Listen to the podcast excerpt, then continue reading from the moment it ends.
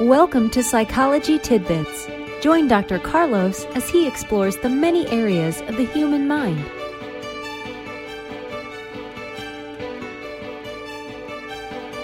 A new study came out showing that kids who read for pleasure about 12 hours a week, which is about an hour and a half to an hour and three quarters, perform better on cognitive tests. And not only that, but they also have better mental health.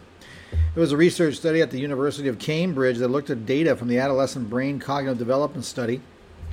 The team analyzed clinical interviews, cognitive tests, mental and behavioral assessments, and brain scans from 10,000 adolescents. So now that you know the size of the participant pool, you'll know this wasn't a randomized controlled trial. You can't get 10,000 people like that. So what they did is they did a retrospective study here, an observational study, which isn't bad, but it is interesting. It then compared those who began reading for pleasure between ages 2 and 9 to those who began reading later in life.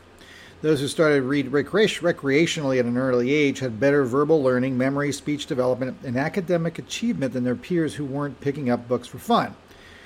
Kids who read for pleasure had better mental well-being, showed fewer signs of depression or stress, and had fewer behavior problems, the researchers found. They spent less time looking at screens like TVs and iPhones and were able to sleep longer. When looking at brain scans of the kids, researchers found that those who read for pleasure had greater brain area and volume, including in regions that are related to cognitive function.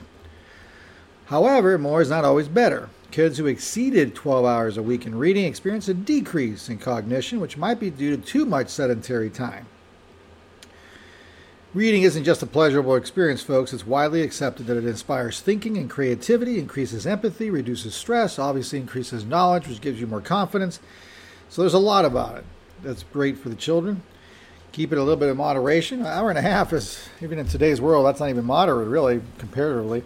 So an hour and a half a day is phenomenal if they're doing that. That's about 10 hours a week. I think the average child now reads about 3 or 4 hours a week. So doubling or tripling their hour will be way under the problematic range of 12 plus.